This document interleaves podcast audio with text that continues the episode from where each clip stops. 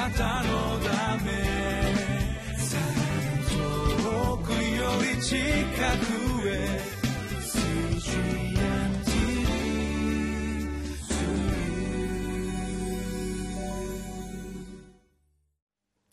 皆さんお元気でしょうか？ホライズンコミュニティチャペルの塩島です。今日もこのリビングライフを通して私たち一人一人に語ってくださる主の御言葉に耳を傾けていきましょう。今日のタイトルは罪の道に誘惑する主の敵に気をつけましょう。今日の聖書箇所は民数記の31章1節から12節。2017年7月18日の御言葉になります。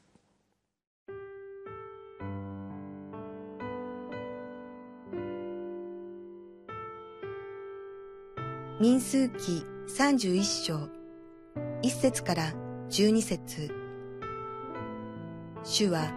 モーセに告げて仰せられた。ミデヤン人にイスラエル人の仇を報いよ。その後あなたはあなたの民に加えられる。そこでモーセは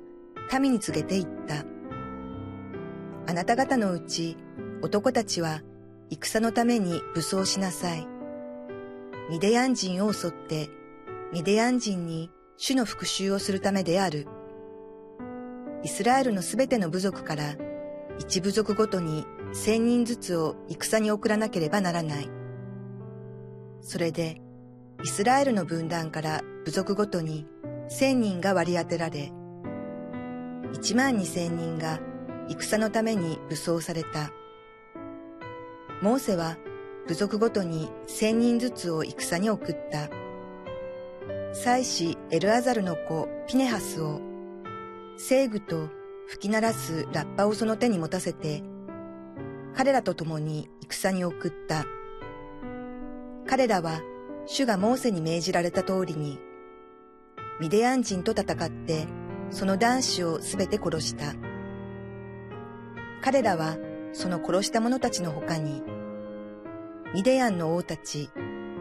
エビ、レケム、ツル、フル、レバの五人のミデヤンの王たちを殺した。彼らは、ベオルの子バラムを剣で殺した。イスラエル人はミデヤン人の女、子供を虜にし、またその獣や家畜やその財産をことごとく奪い取り、彼らの住んでいた町々や陣営を全部火で焼いた。そして人も獣も略奪したものや分取ったものをすべて取り、捕虜や分取ったもの、略奪したものを携えてエリコに近いヨルダンのほとりのモアブの草原の宿営にいるモーセと祭司エルアザルとイスラエル人の改宗のところに来た。私たちはこの2017年の4月から3か月の間この現代をベ・ミドバル荒野でという民数記を学んできました。この創世記から始まるモーセ五書の中で3番目に長い章を持っているこの民数記とは私たちがキリストを信じる上で一番何が大切かということを示している箇所でもあります。そしてそのことを示していることが主が数えるように命じた。つまり主が関心を持っておられる民の数でした。その数が民数記一章で数えた民の数でありそして再び26章で数えるように命じた民の数でもあります。主が数えるように命じた数とはどんな数だったでしょうか。民数記の26章1節2節お読みいたします。この神罰の後主はモーセと祭司アロンの子エルアザルに告げて仰せられた。イスラエル人の全回収につき父祖の家ごとに20歳以上でイスラエルにあって軍務に就くことのできる者すべての人口調査をせよ。このように主が関心を持っておられる数は20歳以上でイスラエルにあって軍部に就くことができるもの。すなわち今日のタイトルにもあるように主の敵と戦うことができるものでした。つまり主によって信仰の目的である神の計画御心が実現するためには決して宗教や私たちの能力人間性が求められているのではなくこの神の御心計画を破壊しようとする主の敵と戦うことができるように霊的に成長した人たちが求められているのです。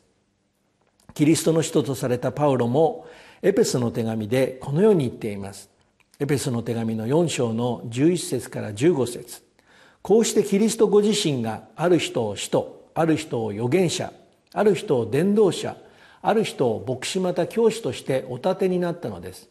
それは生徒たちを整えて奉仕の働きをさせキリストの体を立て上げるためでありついに私たちが皆信仰の一と神の御子に関する知識の一とに達し完全に大人になってキリストの満ち満ちた御岳にまで達するためです。それは私たちがもはや子供ではなくて人の悪巧みや人を欺く悪賢い策略により教えの風に吹き回されたり波にもてあそばれたりすることがなくむしろ愛をもって真理を語りあらゆる点において成長し頭なるキリストに達することができるためなのですと言いました。なぜなら霊的に成長していないことによってキリストではなくこのように人から出てくる影響力を受けてしまうからなのです。まさにこの荒野で滅んでしまったイスラエルの民のように人から影響された結果このように霊的に成長することができなくなってしまうわけです。しかしこの荒野において霊的に成長した次世代のイスラエルの民に対して主はこのようにモーセに言われました。民数記の31章の1節から4節。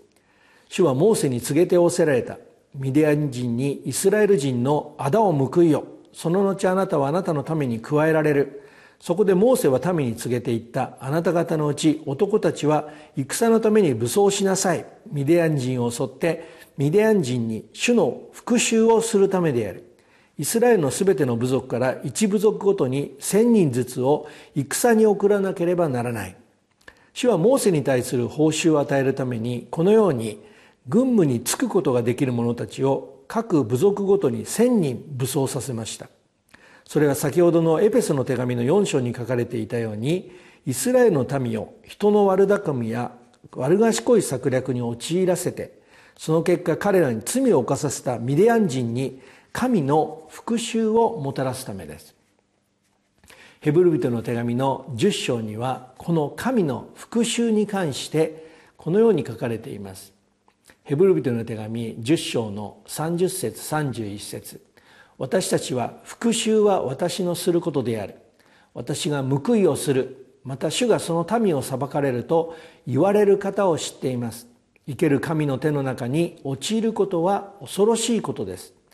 このように主が復讐をもたらす目的はこの裁きを通してご自身が生きている神であることをこのイスラエルのために示すためです。主がモーセを通して語られた御言葉によってイスラエルの民はこの主が御心を破壊するための影響力をもたらしたミディアン人にご自身の復讐をもたらすための戦いをするためにイスラエルの民にこのように言いました。民数記31章5節。それでイスラエルの分断から部族ごとに1,000人が割り当てられ1万2,000人が戦のために武装されたと書かれています。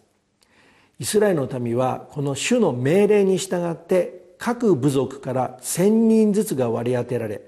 全部で1万2,000人が戦いのために武装されたのです。このように全ての部族から主の戦いをするために武装されたようにキリストのキリストの体で出る教会も私たちに対する神の御心を破壊する主の敵と戦うために一人一人を武装するためにあるのです。今日も一人一人が生ける神がもたらすことのできる勝利を期待して主を見上げてまいりましょう。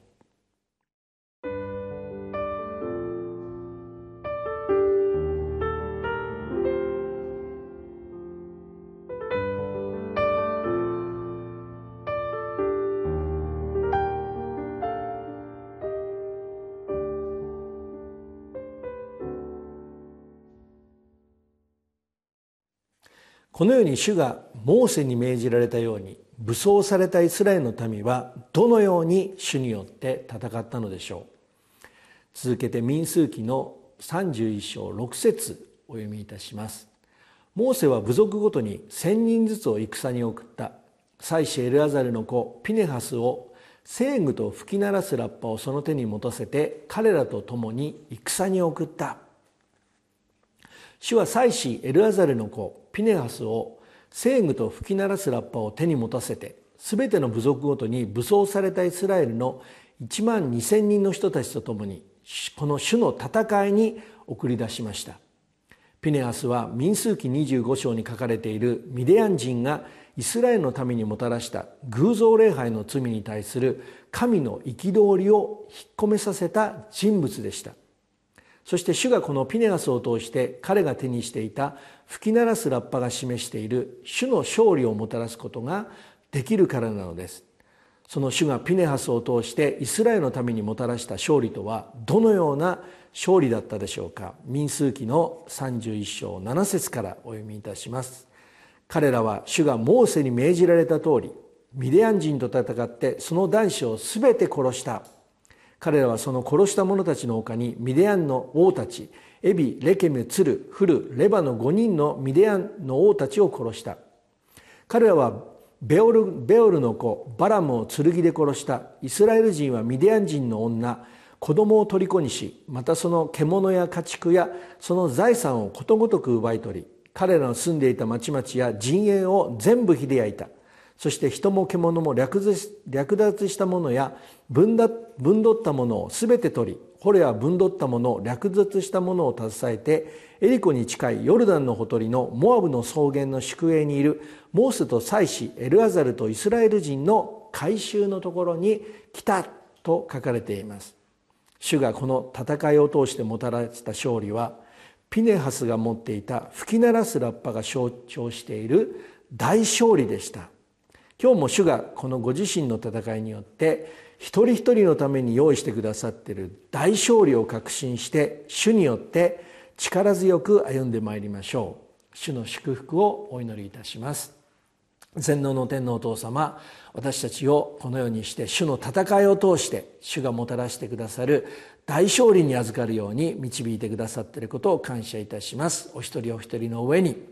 この主の滞納の力によって強められるように導いてください。主イエスキリストの皆によってお一人お一人を祝福してお祈りをいたします。アーメン。あなたのため遠くより近くへ。